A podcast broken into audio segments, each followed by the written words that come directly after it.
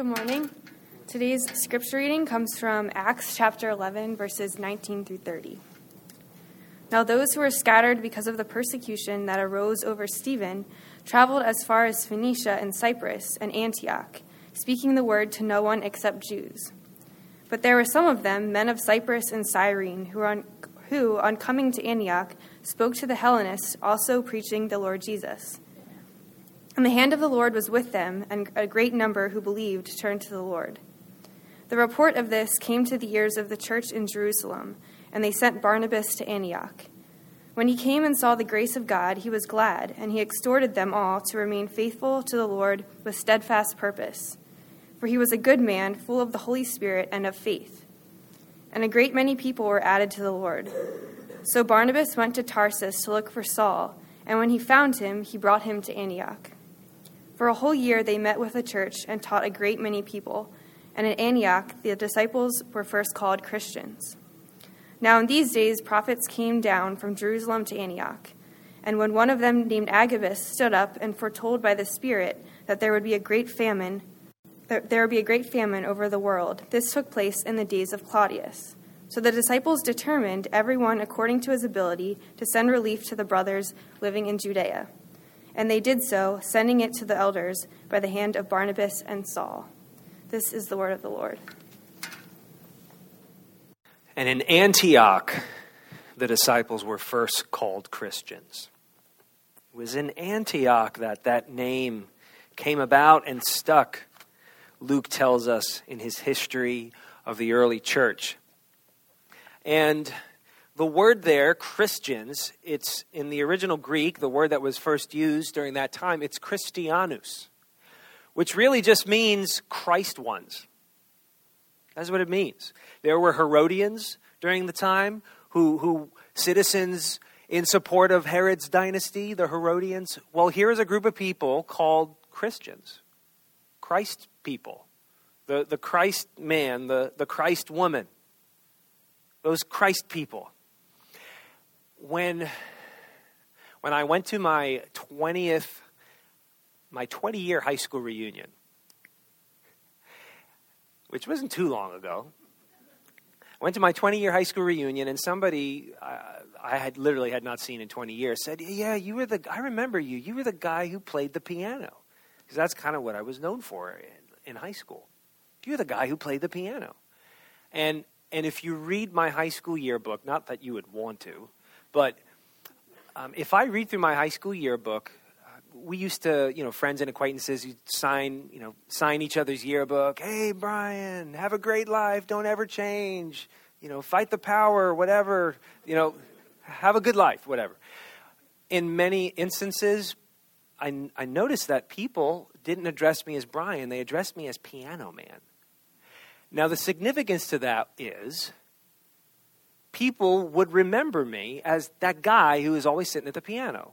When he didn't have class, he'd be in the band room sitting at the piano. The guy who's always trying to impersonate Billy Joel.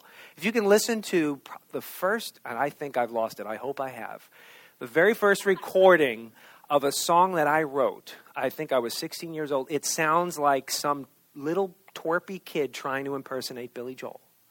And, and so I became known as, in my high school, the piano man because that's the guy who's always sitting at the piano.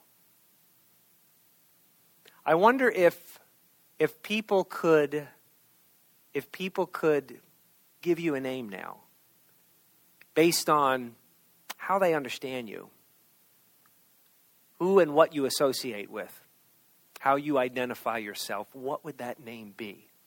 Think about it scholars pretty much all agree that the word Christian, Christianus, was not a title that the Christians gave themselves. If you read in verse 26, it says, and it was in Antioch that they were called, the believers were called Christian. It's a passive phrase.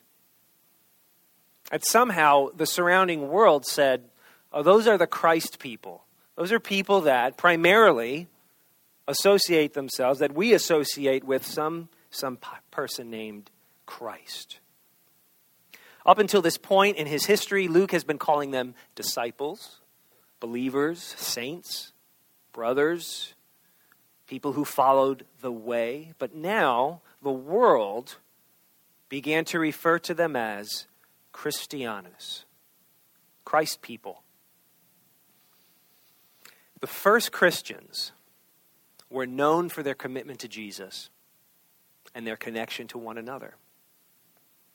That's where it began. That's how they developed that reputation. And that's what I want to talk to you today about is in the early church their commitment to Jesus and their connection to each other. Now, you see the same commitment to Jesus of Nazareth that you saw in the Jerusalem church early on in the book of Acts. You see that same commitment now in, in, in the Gentile city of Antioch. Luke opens the passage w- reminding his readers of what started the dispersion. Uh, if you go back to Acts chapter 7 and Acts chapter 8, you will remember that, that by, the, by the initiation of that man, Saul, right, the, the zealous Pharisee, the Christian hater, Saul, uh, initiated a, a massive persecution of the early Christians in Jerusalem and Judea, and then they were scattered because of that persecution. Uh, and the real, the real sticking point was uh, the death, the execution of Stephen. Okay? Uh, Luke reminds us of that, and, and he, he told us in Acts chapter 8 those who were scattered went about preaching the word. And so he brings us back to that situation. He reminds us that's what's going on. And he says that, that the Christian, the, the, the, the Jesus followers, who were basically forced out of Jerusalem, uh, they started moving out into other, other places in the Roman Empire.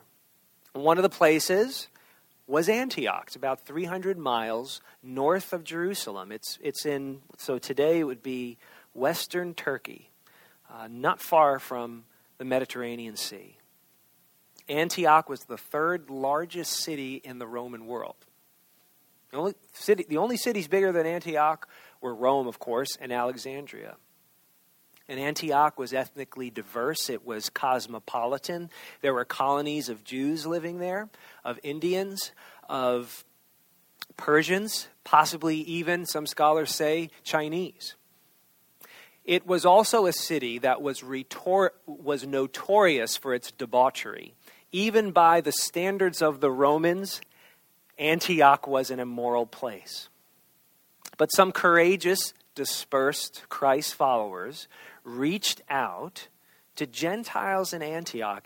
And from what Luke tells us, they were Jews who, who were culturally Greek. They were Jewish Christians who were culturally Greek, spoke Greek, uh, were raised in parts of, of the Mediterranean world that were culturally Greek. It says they, they were people from Cyprus, which is an island in the western Mediter- uh, eastern Mediterranean, uh, also from Cyrene, which is the coast of North Africa.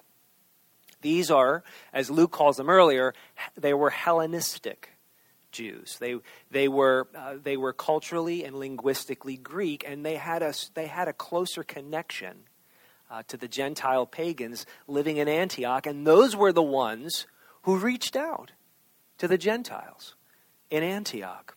Some of your English translations will say Hellenists in verse 20. Now, there, Hellenists, that's referring to the Gentiles, okay? specifically to the non believing Gentiles who had not yet heard of Jesus Christ.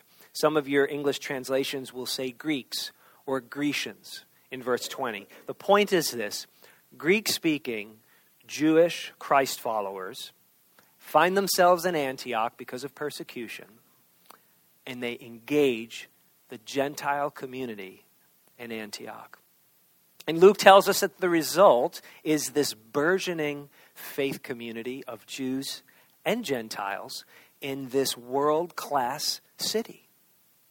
This is not Jerusalem now, bigger scale. And we find that in that city, they develop a reputation from people in the city, from the broader community, primarily for their association with this man, Jesus Christ. And so they were labeled Christians. Now, if, if, you're, if you're here today and you're not a Christian, um, or if you're thinking about what it means to be a Christian, um, I, I really want you to pay attention to this.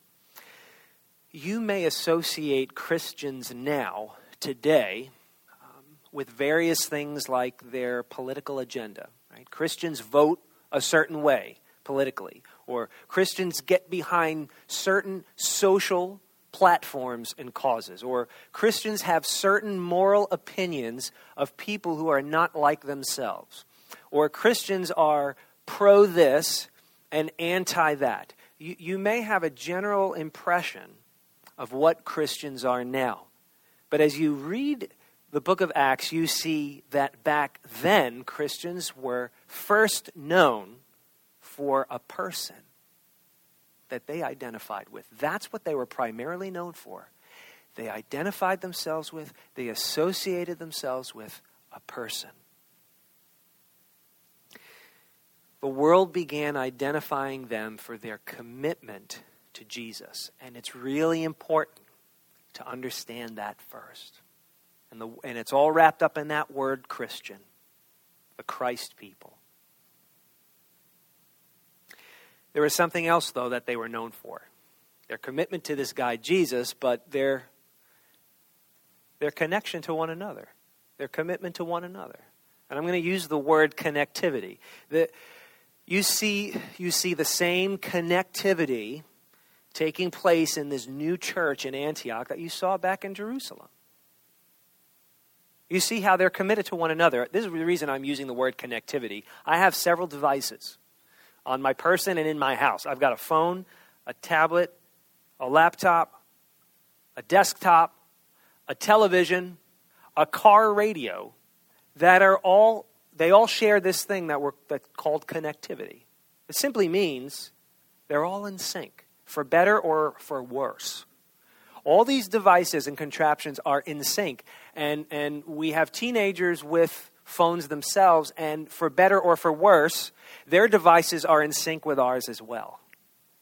Connectivity. So, if you will, what you see taking place in Luke chapter 11 is the Holy Spirit of God is establishing a connectivity, a spirit of tangible connectivity in the church in Antioch and between the church in Antioch and the church in Jerusalem. And you see it primarily in this passage in three ways. You see this connectivity uh, in a shared belief that they had, you see it in a shared authority and accountability amongst themselves, and you see it in a shared generosity. I'm just going to unpack that a little bit. You see a connectivity with these early Christians in two different cities, 300 miles apart by their shared belief, a shared authority amongst them, and a shared generosity between them.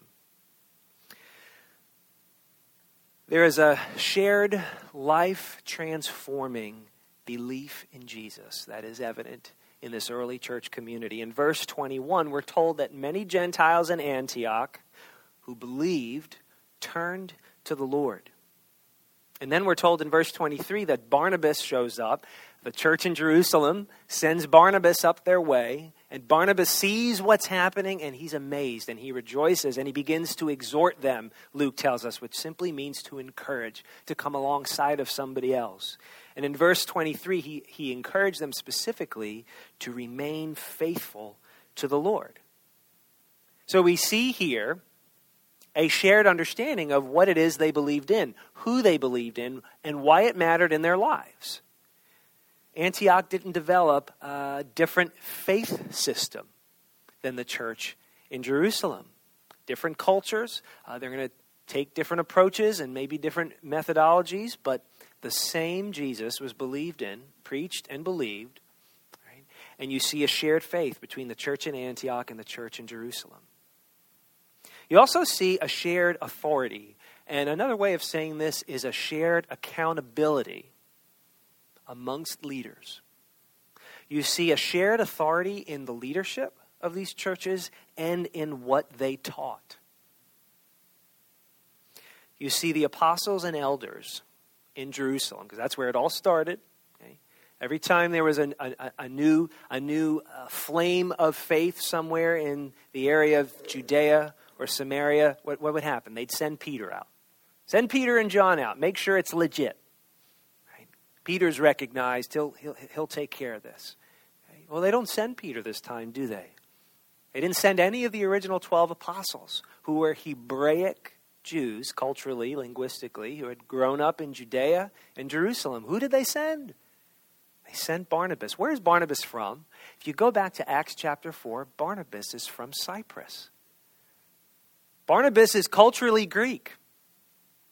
He's a Jewish Christian who's culturally Greek. He has a greater connection and an affinity to what's going on in Antioch, and they send Barnabas. They humble themselves and they send Barnabas there. Barnabas shows up, he rejoices, he begins to teach, connecting them to what is believed in Jerusalem about Jesus. But then he did something really important. He, he realized he couldn't do it alone. And he finds the perfect partner. And out of obscurity comes Saul, the ex zealous Pharisee, Christian hater, and persecutor he finds Saul, who had been for years hanging out in, in his native city of Tarsus because there were, there were Jews in Jerusalem who was after Saul. For, they were after Saul for his very life because he had become a Christian years before. And now scholars think about seven to eight years later, Barnabas goes looking for him.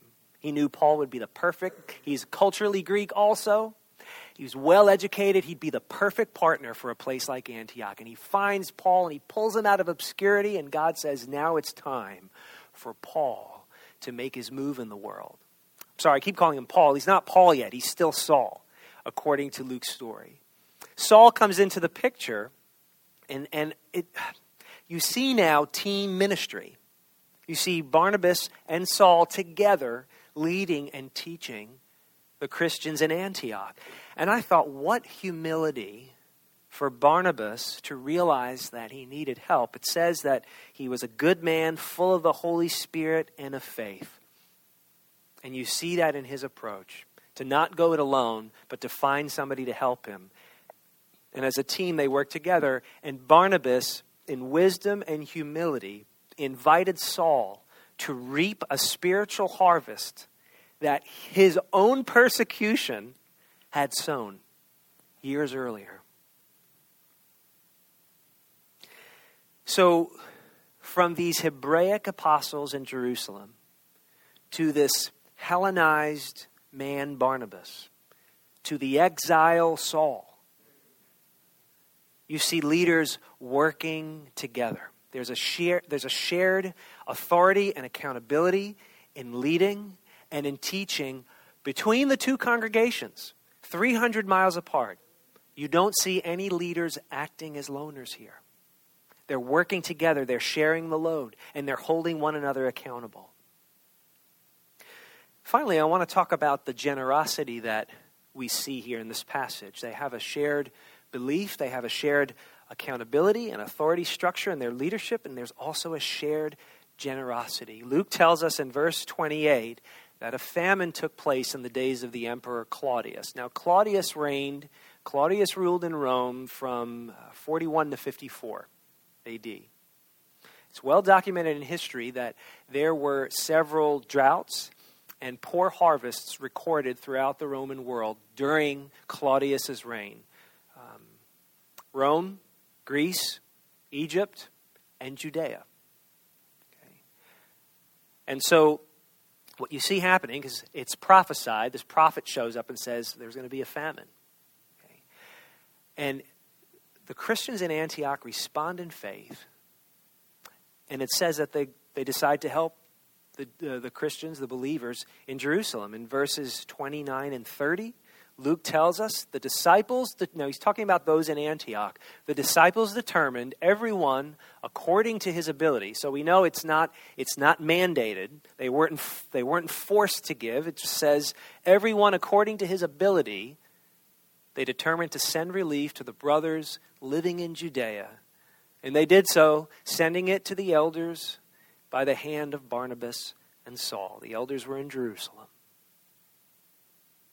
So, this is the same generosity you saw in Acts chapter 2 and 3 and 4 and 5 and 6. You saw this happening in Jerusalem, and now the same dynamic is taking place in Antioch. Not only in Antioch, but now you see this dynamic happening between Antioch and Jerusalem. You see a shared belief, a shared authority, a shared generosity, not only in these individual congregations in, in, in two very different cities, but between these two congregations of Christ followers. And the reason this is important is because we have to realize today, friends, that no church, if you're a Christian, no church is an island. Any more than any individual or any family can be an island. No church is an island. No person is an island. We need each other. And it's so clear in Acts chapter 11 that they realized they needed one another. And we're actually blessed to have one another. And that's what I mean by connectivity. Now, I want to ask you a question What kills connectivity? What do you think? What, what limits or disables connectivity?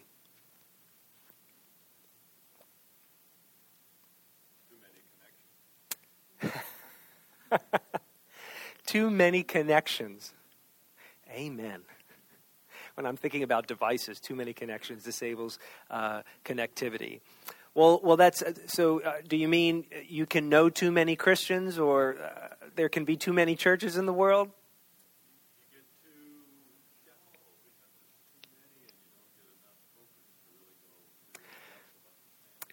very interesting. There, there's a way of approaching our connectedness uh, in that if we're not careful, uh, we can all go too shallow. And we have to be careful to preserve content and depth and ideas and meaningful relationships as Jesus expands his kingdom. Um, that's a good point. Over here, I saw a hand. Prejudice kills connectivity. Good. Yeah, absolutely. What else? Conflict. Conflict kills connectivity. What else? Gossip. Yes, gossip kills connectivity. Gospel, gossip is like a virus in the operating system, isn't it? Yeah. Self focus kills connectivity. Okay, it's interesting. These are all related. There was another hand back here, yeah.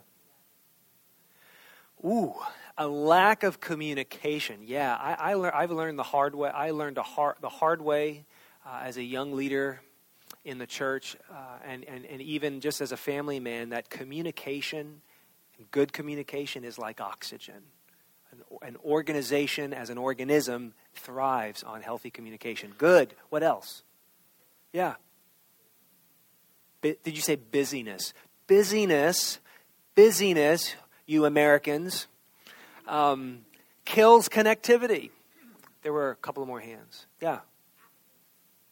Apathy kills connectivity. Interesting.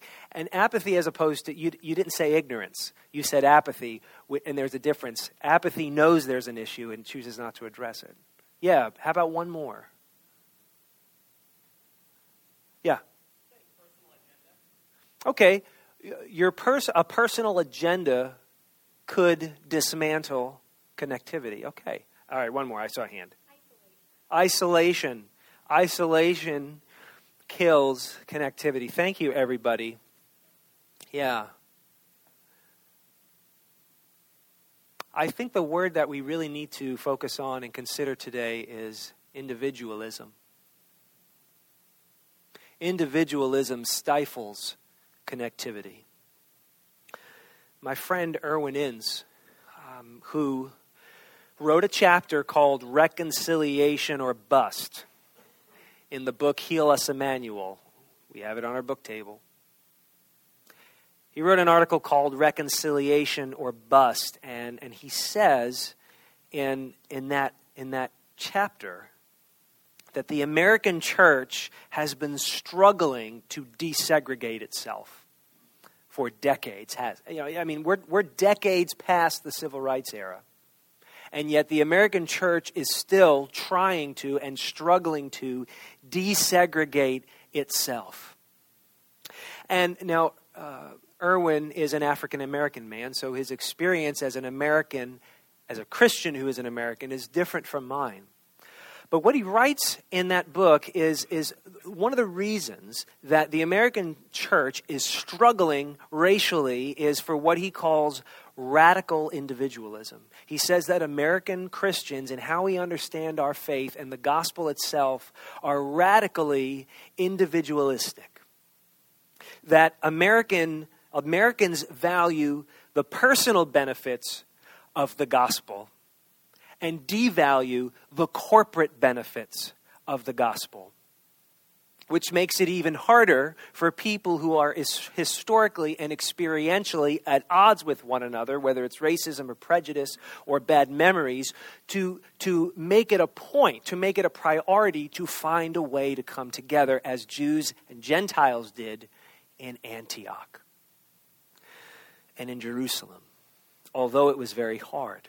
Now, of course, there are individual Christians. Don't misunderstand what I'm saying, please.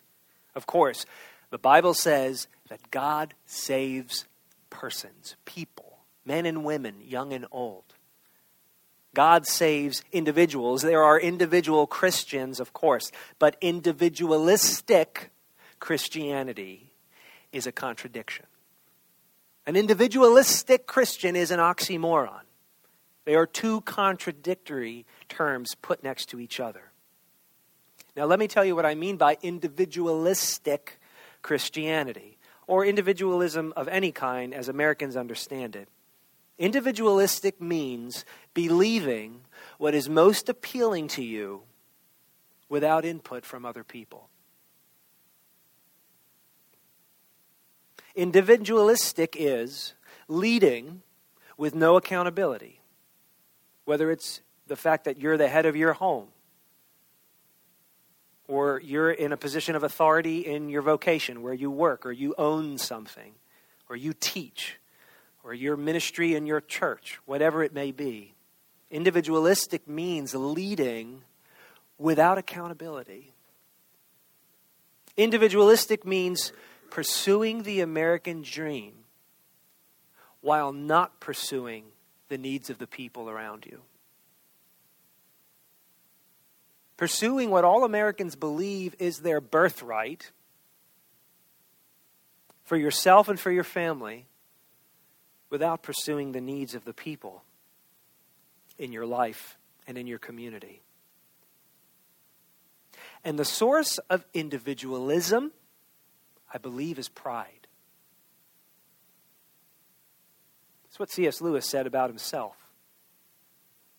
C.S. Lewis said, When I first became a Christian, I thought that I could do it on my own, he wrote, by retiring to my rooms and reading theology, and I wouldn't go to the churches or the gospel halls. Lewis. Lewis said, I disliked very much their hymns, which I considered to be fifth rate poems set to sixth rate music. I love it. Every time you think your church music is better than someone else's church music, remember C.S. Lewis thought it was all fifth rate, sixth rate music. Uh, JT, we're not saying anything. Steve, we're not saying anything about your music to the church. Um, we're, not, we're not rating your music. It's what C.S. Lewis had to say about his experiences when he would go to the church. And, and he said, um, I disliked very much their hymns. He goes, But as I went on, I saw the great merit of it. I came up against different people of quite different outlooks and different education, and then gradually my conceit just began peeling off. I realized that the hymns, which were just six rate music, were nevertheless being sung with devotion and benefit by an old saint in elastic side boots in the opposite pew. And then you realize that you aren't fit to clean those boots. It gets you out of your solitary conceit.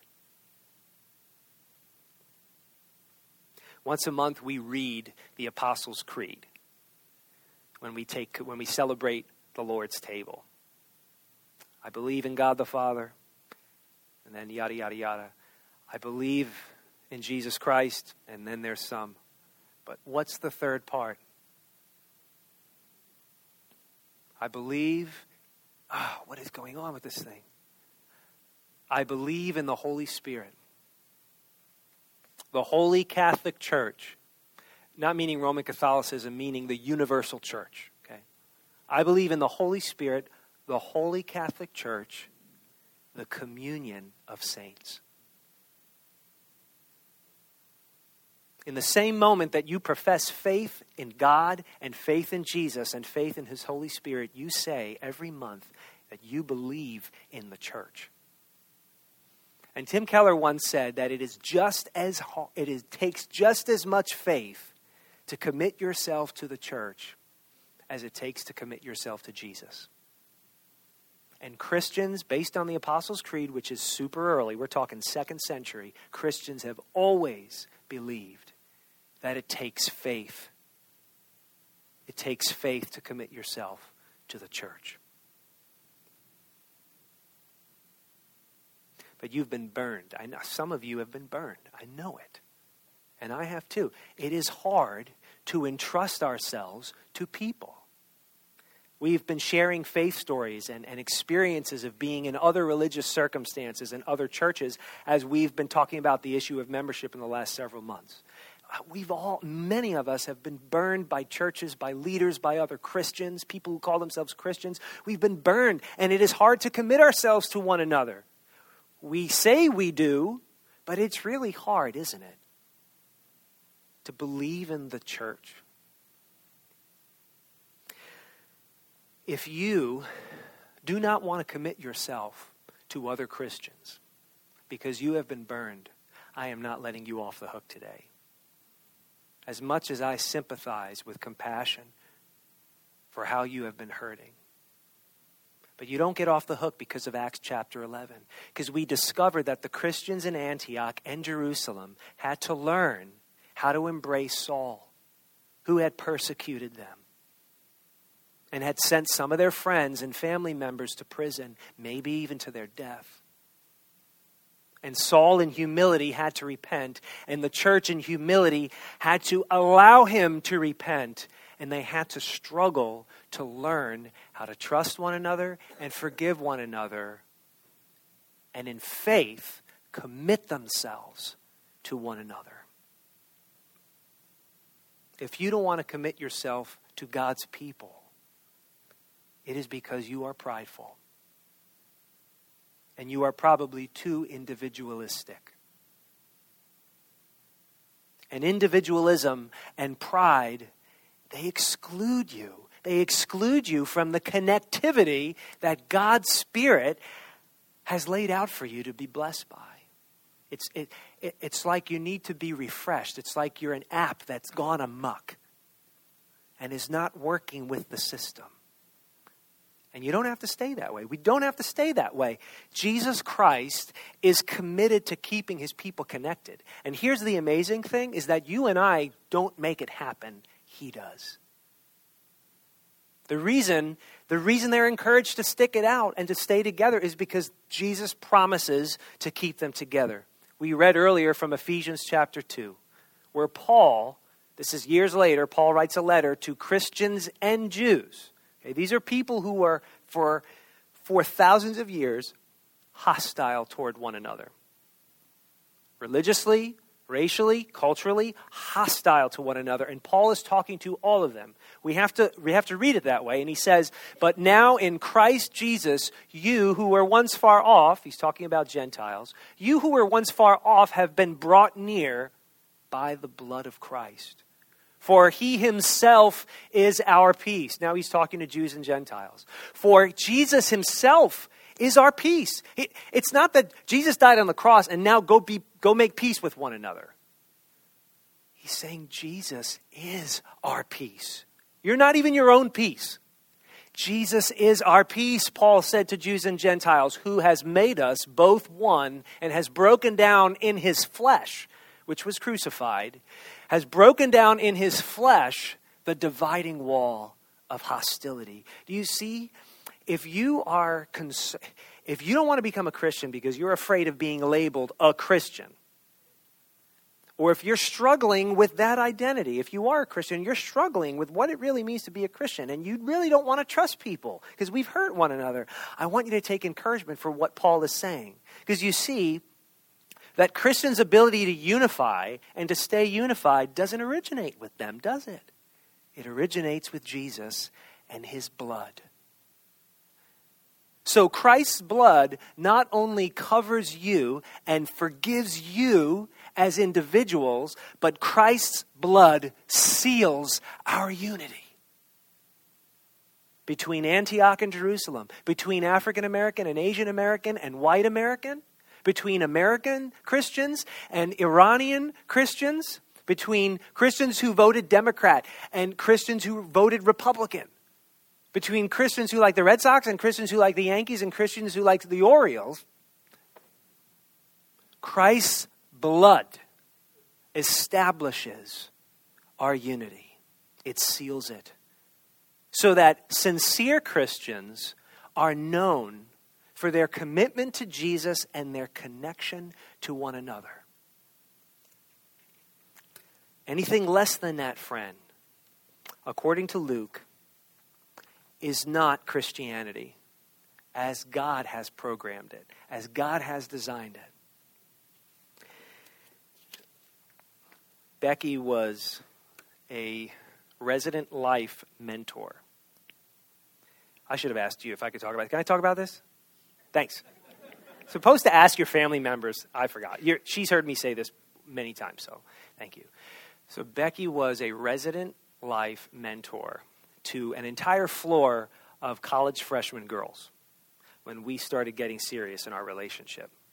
So, th- she was a mentor to this floor of freshman girls, uh, and all these girls were very close. One of them committed suicide that year. Some of them became Christians that year. But I remember realizing if I was going to if I was going to commit myself to Becky, I had to commit myself to her people. I, if I was going to love her, I had to accept her people. I had to accept her family. I had to accept her friends. I had to accept this floor of freshman girls who, who demanded so much of her time and energy and so much of her heart. If I was going to love her, I had to find a way to love them. I'm going to marry her. I'm not wasn't going to marry them. But I had to understand that they became a part of the equation for me. And really being a Christian, that's what being that's what calling yourself a Christian really is in its totality. Is the Lord Jesus Christ gives himself to you. He just gives himself to you. And when you get Jesus, I'm sorry, man, you get me. It's too bad. When you get Jesus, I get you. And we get one another when we get Jesus. And we get people in other churches, in other Christian denominations, who may look very different and talk very differently than us and think in different ways, and yet the blood of Christ establishes our unity. And as we hold one another accountable, person to person, church to church, denomination to denomination, leader to leader, the purity of Jesus' message remains. Okay? We don't lose it. He establishes it. So I'm asking you, I'm, I'm encouraging you to embrace Christ's people. We need to really think about that as Americans. We, we, are, we, are sold we are sold individualism from the moment we're born. I'm asking you to embrace Christ's people and entrust yourself to them, however He asks you to. Or, if, you're, if you haven't embraced Christ, start there. Embrace Jesus first. Embrace this man who who was able to unite Jews and Gentiles? Think about that. Who is able to unite all of us, regardless of where we're coming from? So, let's pray. Father, we can't do this on our own. There is no way. There is no way. We are too apathetic. We are too selfish. We are too individualistic. We are too drawn. We, we are very drawn to preserving our own and protecting our own. We ask that you would do at Deep Run Church and you would do in Carroll County and you would do in the United States amongst your people called by the name of Christ what you did between Jerusalem and Antioch. Would you do it, Father? And would you give us the faith to be a part of it? In Christ's name, amen.